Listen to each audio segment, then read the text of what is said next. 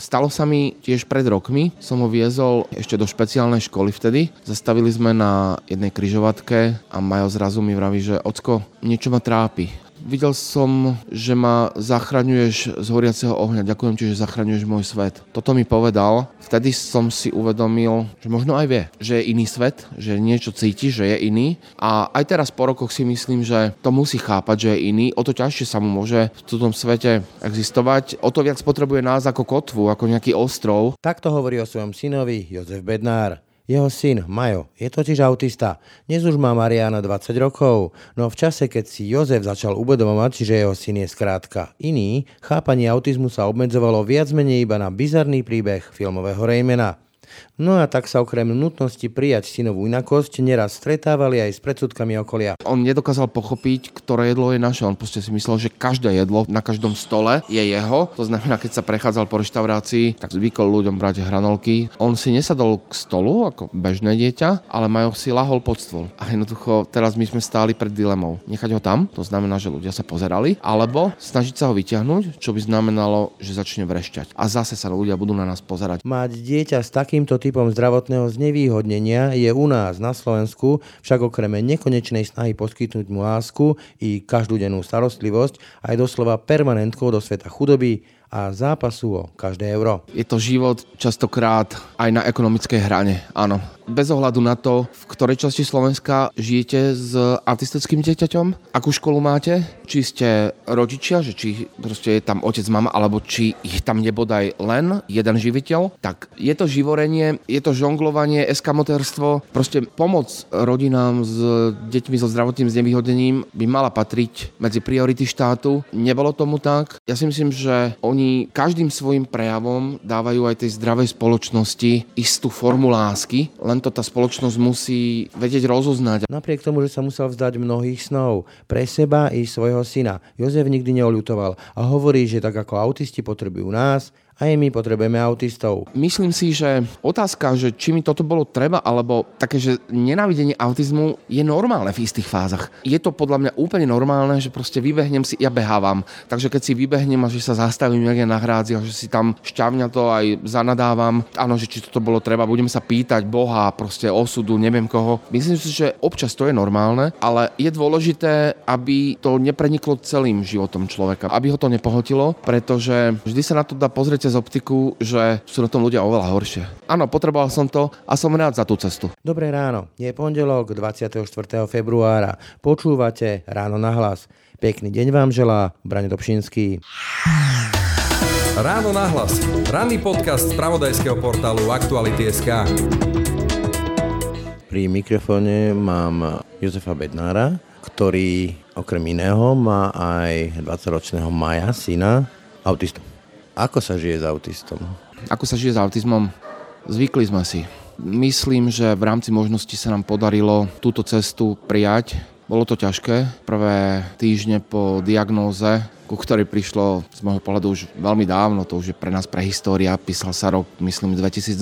Majo mal vtedy necelé 3 roky Podarilo sa nám ju prijať, čo bolo základom, aby sme mohli kráčať ďalej. V tom roku 2000, 2002, 2003 to bola predstava o autizme formovaná povedzme tým známym kultovým filmom Rain Man, kde vystupuje Dustin Hoffman ako taký veľmi podivný, čudesný, neživotoschopný mužíček s zvláštnymi danosťami. Toto bola tvoja predstava autizmu v tom čase a ako si vlastne na to prišiel, že máš doma v úvodovkách Raymana? Toto bola jediná predstava o autizme v tom čase, pretože nič iné o autizme som nevedel.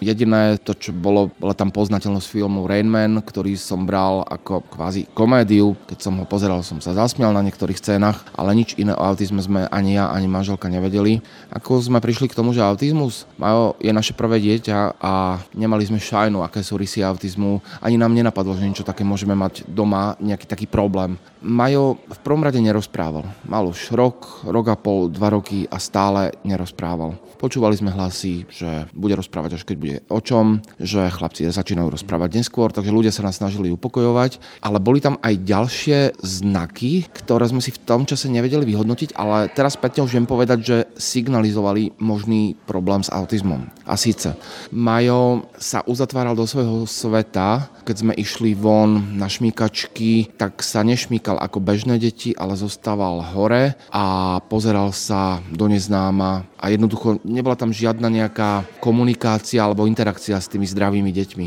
Ďalšia vec, Majo mal repetitívne správanie, opakujúce sa, to znamená do nemoty, proste isté veci opakoval, do nemoty dokázal pozerať na točiaci sa bubom práčky, bavilo ho hrať sa s dverami, Takisto sa nehral s bežnými hračkami ako typický chlapec alebo typické dieťa. Zoberme si autíčko. On nebral autíčko ako celok, ale vybral si drobnosť, detail, to znamená koleso a, a ním točil. A to proste bola jeho hra s autíčkom. To vyzerá na prvý pohľad možno chvíľku zábavne, ale keď e, to má človek doma, keď je to jeho syn, jeho dieťa, začne v ňom rásť nejaké čudné podozrenie, že je iný, chce poznať odpovede. Tá odpoveď potom prišla. Prichádzala pomaly, pretože my vtedy celkovo povedomie o autizme bolo nízke. Vtedy všetky tie známe organizácie, ktoré už teraz fungujú a pomáhajú autizmu, vtedy vznikali alebo ešte ani ne, neexistovali. Takže my sme boli odkázaní na to, čo sme mali po ruke. Chvala Pánu Bohu, v Trnave jedno centrum existovalo, takže tam sme začali chodiť Viete, napríklad my sme si zo začiatku mysleli, že či Majo nie je hluchý, pretože tam bol problém so sluchom, alebo sa nám zdalo aspoň, že je to problém so sluchom, pretože Majo nereagoval na naše meno. On nedržal napríklad ani očný kontakt, mal zmiešané emócie, to znamená, keď niekto plakal, on sa smial, keď niekto smial, tak on začal plakať. Vadili mu silné zvuky, keď sme prišli do kostola, tak proste ako počul orgán, tak začal strašne revať a všetci v kostole sa proste obzrali, kto to vošiel, za akým nevychovaným dieťaťom. V tom čase boli teda tieto rysy, ktoré až neskôr sme pochopili, že viedli k autizmu. Začali sme chodiť do integračného centra, tam začali Maja pozornejšie sledovať, testovať, no a ešte nemal ani 3 roky a diagnozu sme dostali, najskôr v Trnave a potom definitívne potvrdenú v Prahe. Prišiel papier a ňom stálo, moje dieťa je autista. To je na jednej strane asi trochu úľava, že človek už konečne pozná aspoň nejakú odpoveď, na druhej strane je to asi hrozný pocit vedieť, že jeho dieťa bude doživotne iné alebo bolo tam nejaká nádej, že to sa nejako vylieči? Na začiatku bola tá nádej, a nie, že sa vylieči, ale že príde k nejakému progresu dosť mizivá. Dostávali sme ju naozaj v minimálnej miere a ja z toho nikoho neviním tí ľudia, aj odborníci sa začínali autizmu vtedy venovať. My, keďže sme tu nádej nedostali nejakej väčšej podobe od nich, tak my sme sa snažili si ju sami nejakým spôsobom nakresliť. Chvíľku to trvalo. V prvých dňoch, v prvých týždňoch to bolo ale skutočné KO. Dostali sme v podstate ranu a nevedeli sme sa pozviechať. Priznám sa, bol to veľký problém. Plakali sme, všetky sny o budúcnosti nášho syna boli v tom čase rozbité. Ja som napríklad sníval, že budeme hrávať futbal spolu, že možno s ňou bude aj futbalista Jednoducho v tom čase sa všetky sny rozbili a začali sme ich zliepať. My sme naozaj ale v tom čase nevedeli, čo z toho naspäť akože dáme dokopy, pretože to boli úlomky. Že vlastne to bola taká veľká čierna diera, kde človek netuší, že kam až je možné ísť v tej jeho ceste. Absolútne sme nevedeli. No, pomohla nám viera, to otvorene poviem. Nie som dogmaticky veriaci, ale viera je u mňa silným prvkom, aj manželka a priznám sa, že viera, že táto cesta je nám nejakým spôsobom daná, ale myslím, že toto sa nemusí týkať len veriaceho človeka, lebo aj neveriaci človek si povie, áno, je mi to dané osud a musím kráčať ďalej. Preto sme si aj my povedali, že musíme držať spolu, alebo budeme sa snažiť držať spolu. Ja som až neskôr tiež pochopil, že to nie je sranda, ani pokiaľ ide o pár, akože nejakým spôsobom sa zladiť a ťahať tú káru ďalej, káru, ktorá je naložená naozaj niečím, čo si množstvo ľudí nevie ani predstaviť. A týmto zase nechcem hovoriť, že autizmus je koniec sveta. Teraz, keď sa na to pozerám späť, jasné, je oveľa viac horších osudov, je oveľa viac ťažších zdravotných problémov a ja často si vravím, že máme len autizmus. Že Majo je chodiaci, že Majo po tých rokoch sa nám podarilo proste ho rozrozprávať, vo veľkej miere integrovať.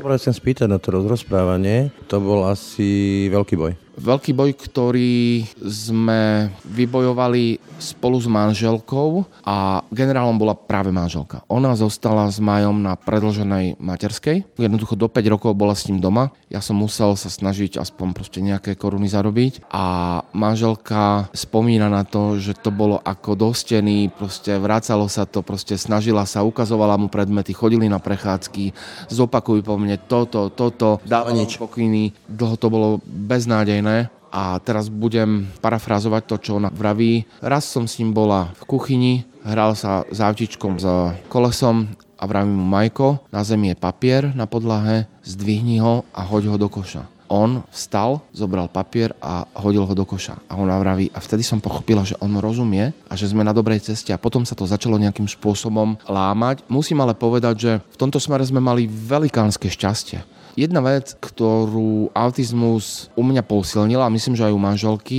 je pokora. Uvedomujem si, že, že rozdávať rozumy, napríklad teraz aj z môjho pohľadu, že ako sa správať k autistovi v ranom veku, by som si nedovolil. Je to veľmi rozličné, ako zasahuje ten autizmus do života konkrétneho človeka, to chceš povedať? Presne tak. Autistické spektrum je veľmi široké ide od veľmi ťažkých stavov, ktoré sú teda neporovnateľné a oveľa ťažšie s našim majom, až e, cez nízkofunkčný, vysokofunkčný autizmus, až, až po Aspergera.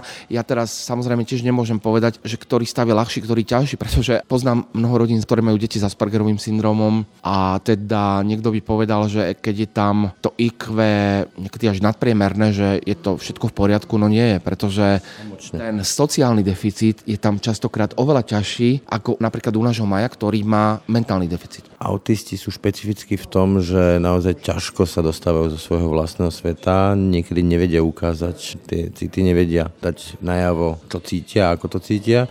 Nebolo to vyčerpávajúce, keď ste spomínali, že ako hrách na stenu človek proste ukazuje tú lásku tomu dieťaťu a ako by nedostával odpoveď? No určite to ťažké je, ale proste tam človek musí naozaj byť veľmi trpezlivý. Ako otec hľadá v tom synovi, ktorý bojuje s tým autizmom, že ho ten syn má rád? Ja som vedel od začiatku, že ma má rád. Nepotreboval som to hľadať. Toto mi pripomenulo scénu z Foresta Gampa, keď sa ho bývalý veliteľ spýtal, že našiel si Iša Gamp a on povedal, že som ho nemusel hľadať proste.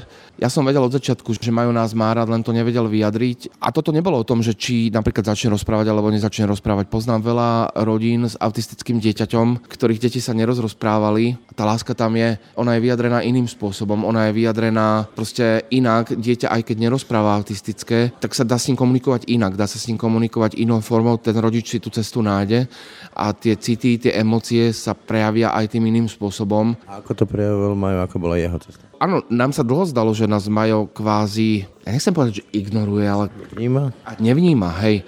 Mal asi 4 roky alebo 5 rokov, chodil do integrovanej triedy v jednej škôlke, kde boli aj autistické deti, aj bežné deti a bol výlet. A my sme si povedali, že dobre, riskneme to, že proste, že, že ho pustíme na výlet. Keď som sa s ním lúčil, tak som sa skočil k nemu a on mal slzy v očiach. Vtedy som videl, on ešte to nevedel povedať, vtedy akože ledva rozprával, ale videl som že mu to nie je šumafu, že ide preč, že si uvedomuje, že bude bez nás a že tie slzy sú znakom, emócie sú znakom, sú znakom lásky lásku vie dať von rôznym spôsobom. Paradoxne, on aj keď je nervózny a keď mi možno aj nada, tak ja v tom vidím lásku. Ja proste v každom jeho kroku, v každom jeho prejave lásku vidím, pretože nielen on, ale každý autista, to je srdce na dlani a oni sa snažia nejakým spôsobom v našom svete existovať alebo chcú byť pochopení a ja si myslím, že oni každým svojim prejavom dávajú aj tej zdravej spoločnosti istú formu lásky, len to tá spoločnosť musí tieto prejavy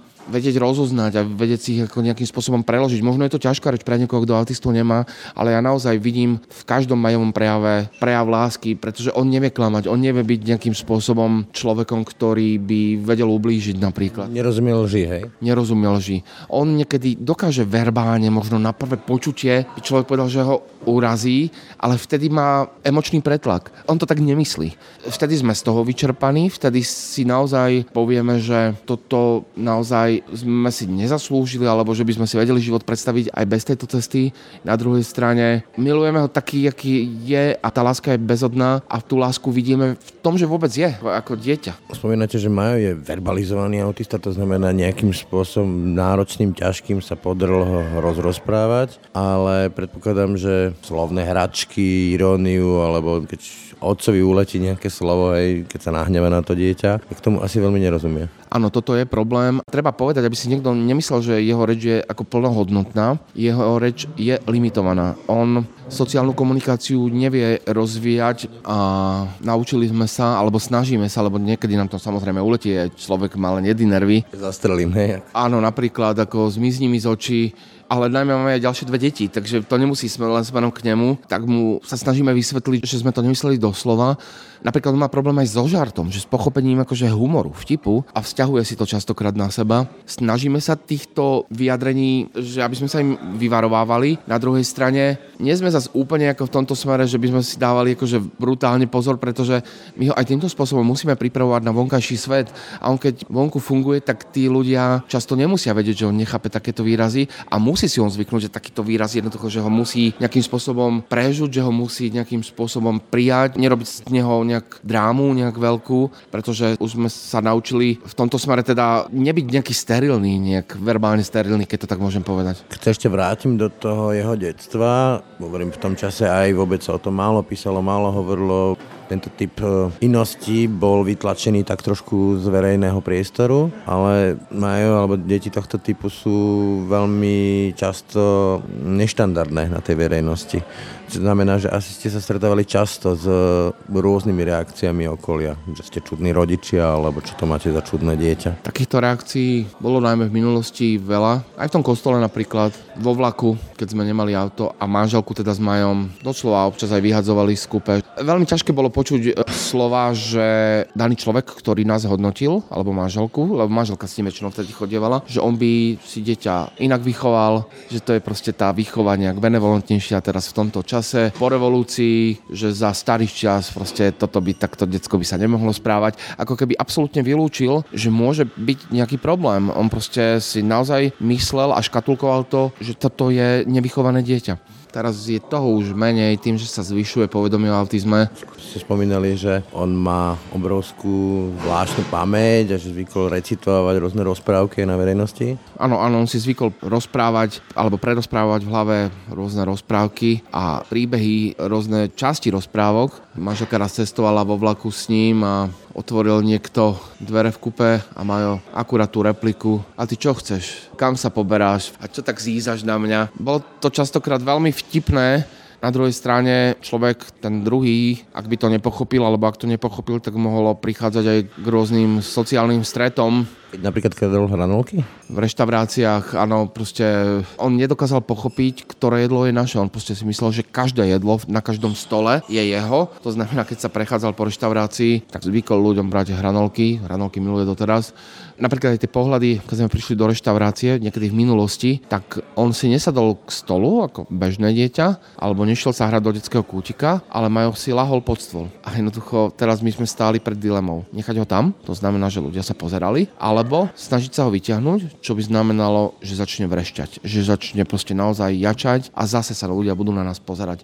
My sme dlho mali takú tendenciu hneď pri vstupe každému vysvetľovať ešte vopred ex ante, že jednoducho proste prepáčte, my máme autizmus, ale potom sme to stopli, sme si povedali, tak ako, že toto nie je cesta, ako nebudeme chodiť nejak ešte s transparentom, proste, že Majko je iný. Častokrát sa nám zdalo, že nie Majo je iný, ale častokrát to potom vyústilo do toho, že skôr tí druhí ľudia sú iní a že náš Majo je normálny. A on sám, on si uvedomoval, že je iný, že je v úvodovkách autista? Toto je veľmi ťažká otázka rozoberal som ju aj s viacerými odborníkmi, či si autisti celkovo uvedomujú, že sú iní, alebo viac či menej, či si to uvedomujú.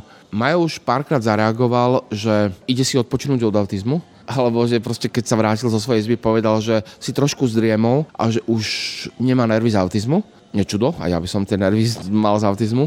Stalo sa mi tiež pred rokmi, som ho viezol do školy, ešte do špeciálnej školy vtedy, v Bratislave. Zastavili sme na jednej kryžovatke a Majo zrazu mi vraví, že ocko, niečo ma trápi.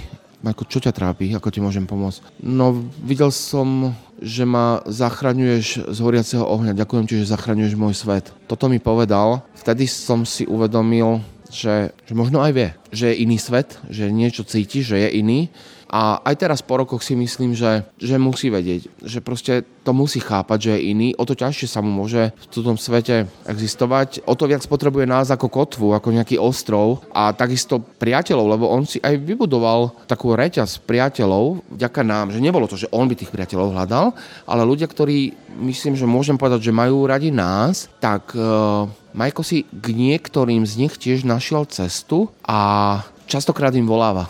Často často im voláva. A sme radi, že má aj takýto okruh známych, ale primárne teda sme tým ostrovom my, rodičia a jeho dve sestry. Sa práve chcem spýtať, asi sa v takomto prípade nevyhnutne stále viac a viac opakuje v hlave jedna otázka. Čo bude s mojim synom, keď tu ja nebudem? Je iný, svet ho vníma ako iného, nebude to mať ľahké. Táto otázka sa vracia ako bumerang od začiatku No ale jasné, pred 15 rokmi sme riešili, kam s ním do materskej školy, potom kam s ním do základnej školy, takže riešili sme danú vtedy prítomnosť.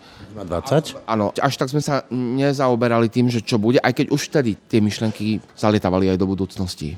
20? 20 rokov. Minulý rok skončil povinnú školskú dochádzku, podarilo sa nám ho udržať v škole za prítomnosti asistenta. Skončil učilište. Cukrár, myslím. Cukrára. To nebolo preto, že by on nejakým spôsobom miloval pečenie. To bolo o tom, že my sme hľadali niečo, čo je blízko nášho mesta, nášho bydliska a hľadali sme nie nejaké školské zariadenie, kde by nám ho stále udržali integrovaného aj s asistentom. To sa podarilo. A vtedy, pred rokom, tie otázky o budúcnosti boli teda oveľa silnejšie, pretože čo teraz? Zostane doma po škole? To sa často stáva. Toto je problém aj celoslovenský, v podstate, čo s autistami po skončení školskej dochádzky. Podarilo sa nám nejakým spôsobom nájsť mu prácu na dohodu práca na dohodu pre autistu, ono to nie je o peniazoch, ale to je o... Určite zmysluplnosti a trávení času. Presne tak. Je to o tom, aby ten chlapec ráno mal prečo vstať, aby mal nejaké naplnenie svojho života, aj keď je to len dvakrát do týždňa. Ak môžem povedať, že čo robí, tak majú v jednom obchodnom centre v Bratislave, predáva zubné kevky a recykluje zubné kevky prešiel školením, najskôr prešiel pracovnou rehabilitáciou na Mokrohajskej, kde proste takto pomáhajú deťom so zdravotným znevýhodením, ktoré proste si môžu nájsť prácu a následne sa nám ho teda podarilo umiestniť a je to úžasné, vidíme neuveriteľné pokroky, ktoré mu táto, myslím, zatiaľ troj alebo štvormesačná pracovná skúsenosť prináša. Posúva ho to, ale asi z tej skúsenosti, keďže sa téme autizmu venujete nielen kvôli synovi, je asi dosť výnimočná, aby autista, ktorý má nejaké schopnosti, je povedzme v tej škále, že nie je úplne down, si našiel nejakú zmysluplnú prácu. Je to veľký problém tak na Slovensku ako v Čechách. Ja som posledný rok venoval okrem iného aj práci na knihe, ktorá vyjde v marci. Táto kniha sa bude volať Dnes zlomný 18 otvorených rozhovorov o autizme. Sú to 4 rozhovory s odborníkmi a 14 rozhovorov s rodinami, ktoré majú autistické dieťa. A dozvedel som sa, že veľa, veľa rodín má dospelého autistu doma. A to aj, keď tak môžem povedať, autistu s menším deficitom mentálnym alebo sociálnym, ako je majú. Jednoducho je to problém. Čiže tento systém zatvára týchto ľudí, ktorí majú svoje schopnosti, danosti a vedia niečo urobiť, v podstate do domovov, zaháňa ich do tých domovov? Toto je tiež akože otázka na samostatnú diskusiu, pretože nízkofunkční autisti, neverbálni autisti, naozaj veľmi ťažké prípady, ak sú v dospelom veku, tak tam by bolo potrebné mať zariadenia, kde ich ten rodič môže umiestniť, pretože ten rodič v istom čase bude mať menej síl, v istom čase nebude. A potom čo s týmito, nie že deťmi, už ľuďmi dospelými? Domovy nejaké pre... domovy sociálnych služieb alebo zariadenia, takýchto zariadení špeciálne pre autistov nie je. Domovy sociálnych služieb autistov často neberú, alebo vo veľkej miere neberú. Typu ich väčšinou, čo viem. Áno, takže toto je problém. Pokiaľ ide o autistov, ktorí by v takej či onakej podobe mohli byť integrovaní a mohli si nájsť aspoň, aspoň čiastočné pracovné uplatnenie. Chránené dielne, chránené bývanie podobne. Chránené dielne to je ešte stále niečo, čo je pre autistov, ktorí možno sú menej socializovateľní ako majú Nie som v tomto expert, ale viem, Vysoká meta? viem, že chránené dielne, to je samostatná kapitola, takisto jedna chránená dielňa bola aj v našom meste. Daná osoba pani ju musela zatvoriť, pretože problémy s financovaním, to je proste živorenie pre toho človeka, ktorý tú chránenú dielňu otvorí.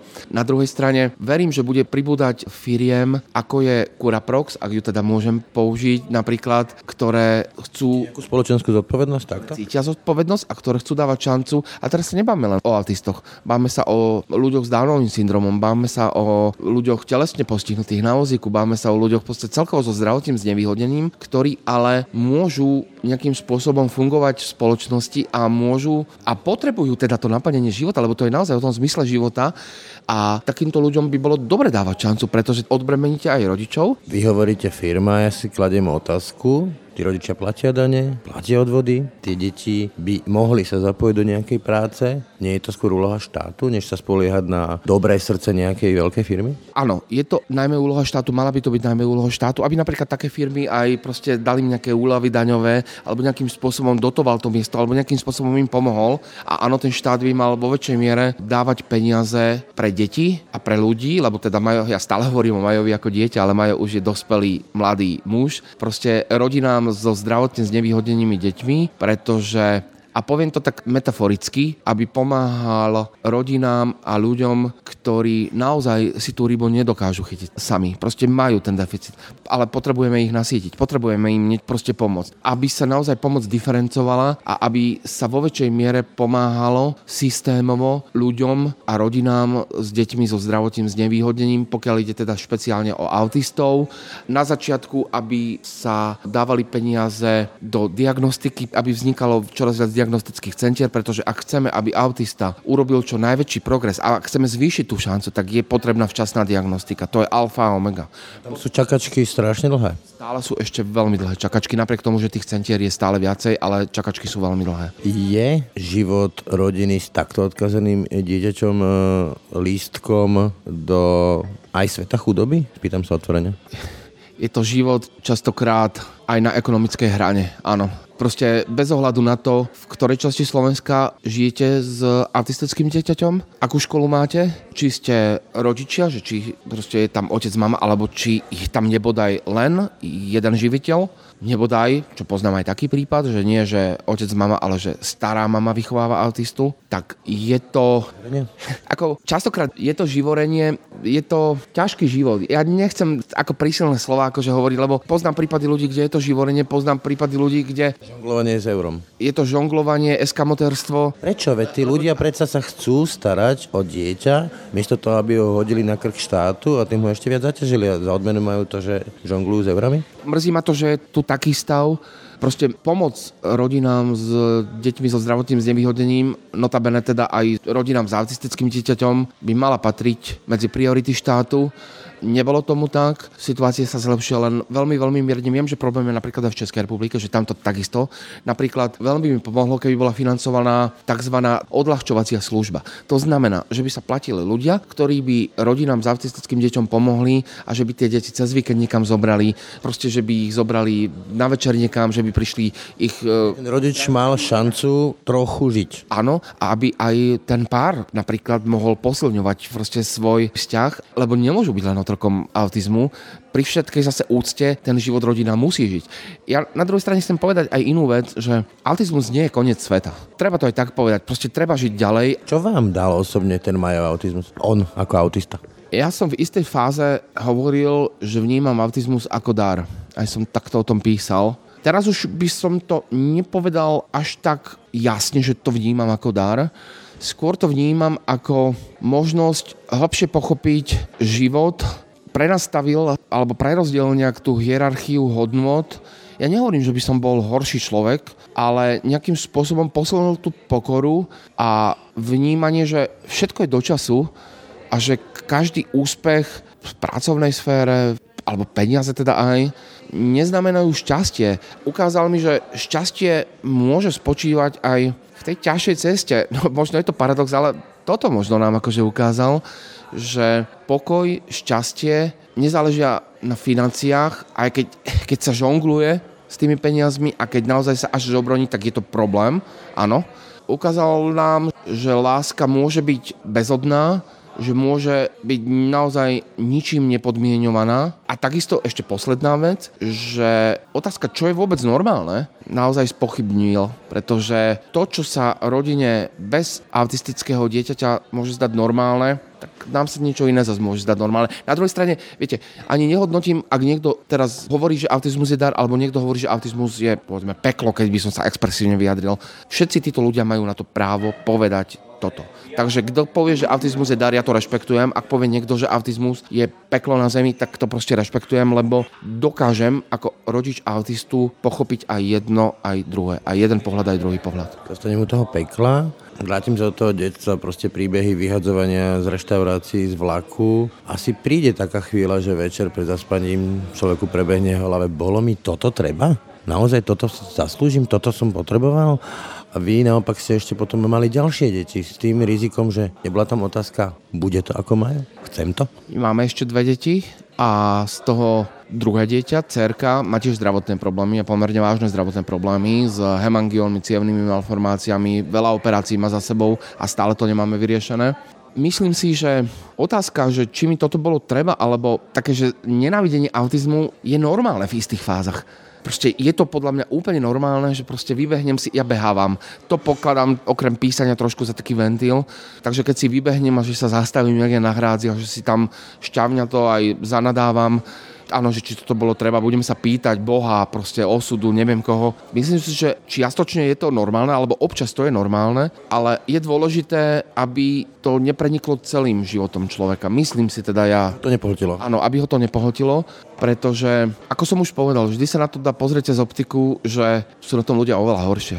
Sú na tom ľudia naozaj oveľa horšie a napríklad toto mne pomáha, keď proste cez túto optiku sa na to pozriem a potom predsa len budem bližšie k tomu daru Áno, bolo mi to treba.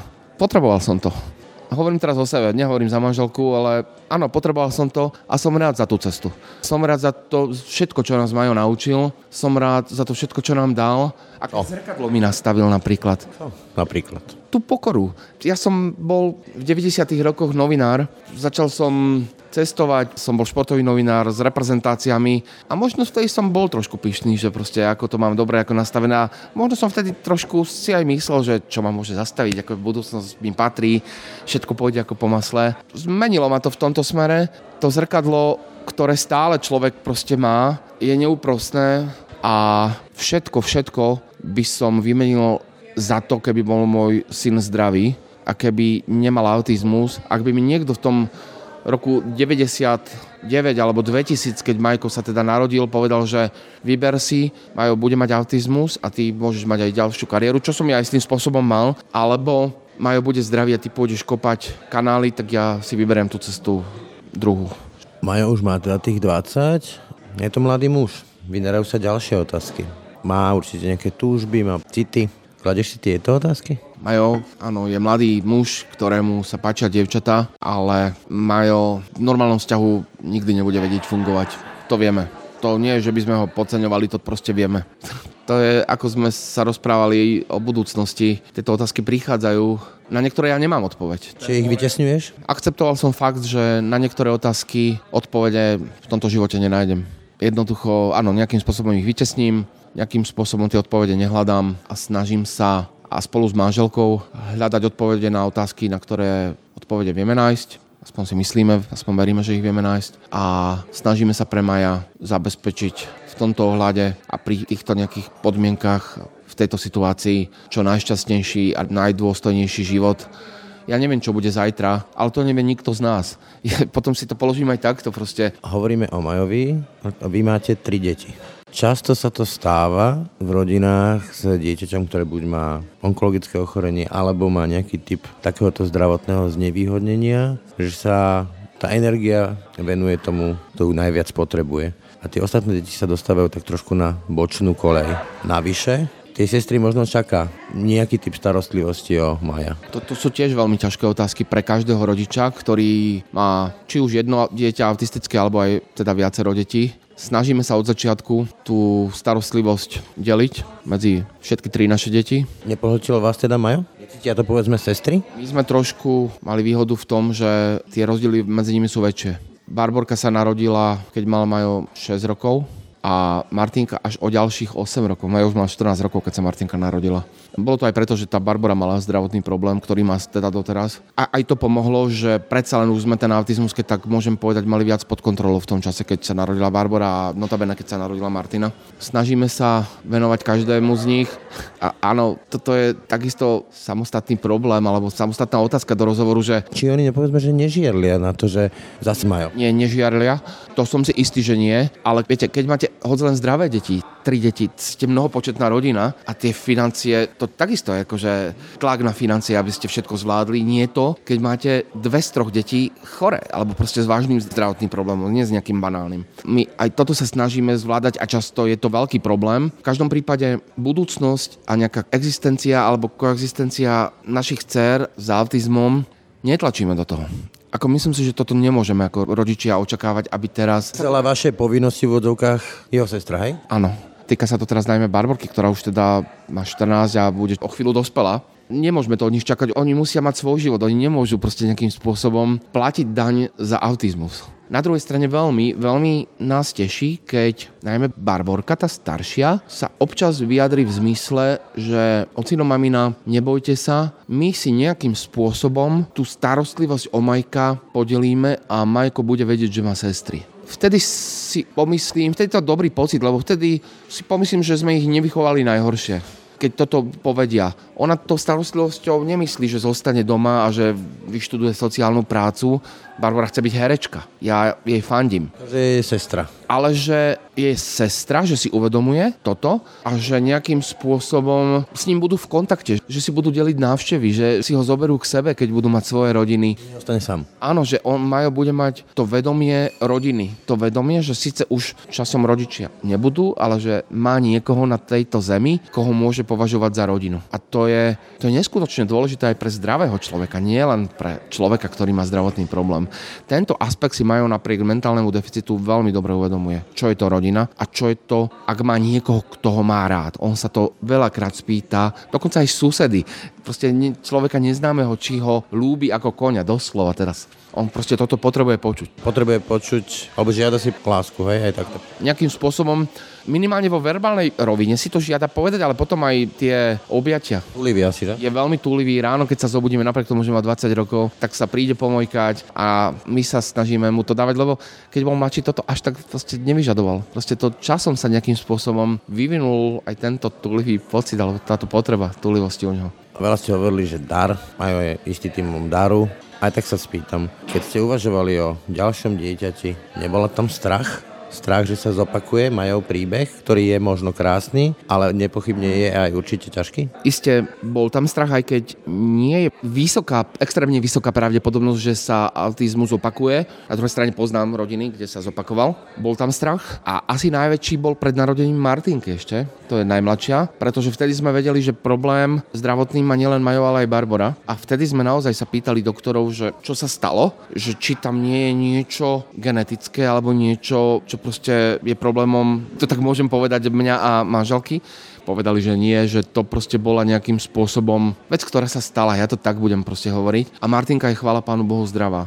Ako som povedal, autizmus sa občas opakuje. Chcem na záver aj ja vyjadriť úctu, rešpekt a vďaku nielen rodinám, ktoré poznám. Ja za tie roky poznám stovky rodín s autistickým dieťaťom, alebo už aj dospelým mužom alebo ženou, ale aj rodinám, ktoré teda majú že dvoch autistov alebo troch autistov. Všetky tieto rodiny aj nás veľmi inšpirujú a musím povedať na záver ešte jednu vec, aby spoločnosť neodvracala zrak od rodín s autistickým členom a aby si uvedomila aj tá tzv. zdravá spoločnosť, že nie len, že tieto rodiny a títo ľudia s autizmom potrebujú tzv. zdravú spoločnosť, aby mohli napredovať, ale oni ešte viac dajú späť. Oni dávajú proste... Potrebujeme autistov. Ale chcem sa spýtať, vidíme to v rôznych prieskumoch, vidíme to v rôznych diskusiách na sociálnych sieťach, kde všade, alebo povedzme aj v električke. Inakosť nemáme radi. Bojíme sa jej, sme voči nej agresívni. Paušalizujem, ale hovoria to aj rôzne prieskumy. Posúva sa to k lepšiemu aspoň trošku, alebo stále je to také, že je to iné, je to čudné, nechcem to, nemám to rád. Pokiaľ ide o príjmanie autistov, posúva sa to dopredu. Možno po troškách, ale posúva sa to dopredu. S rokom 2002, 2003, 2004 sa to nedá porovnať, ale vtedy bola osveta a povedomie o autizme veľmi nízke, takže nesúdim ani ľudí, ktorí vtedy nejakým spôsobom nepríjmali autistov alebo proste... Strach nevedeli. Áno, proste nevedeli, ako sa k ním správať, ako komunikovať ani s nami, ako rodičmi, ako mali proste isté predsudky aj. Nesúdim, nevedeli, je našou úlohou aj rodičov, kto teda môže našou úlohou. Ja som sa zle vyjadril, pretože nie každý zase chce toto svedectvo akože sa o neho deliť, ale všetci tí, aj ktorí sa o svedectvo svojej rodiny delia, pomáhajú možno aj novým rodinám, ktor, kde bude autizmus diagnostikovaný, aby sa im žilo ľahšie, ako sa žilo nám. Toľko Jozef Bednár, ďakujem za rozhovor. Ďakujem za pozvanie. Ráno nahlas. Ranný podcast z pravodajského portálu Aktuality.sk. Tak to bolo dnešné ráno na hlas. Počúvajte nás každé ráno na webe aktuality.sk lomka podcasty, ako aj v ďalších podcastových aplikáciách. Pekný deň a pokoj v duši praje. Braň Dobšinský. Všetky podcasty z pravodajského portálu Aktuality.sk nájdete na Spotify a v ďalších podcastových aplikáciách.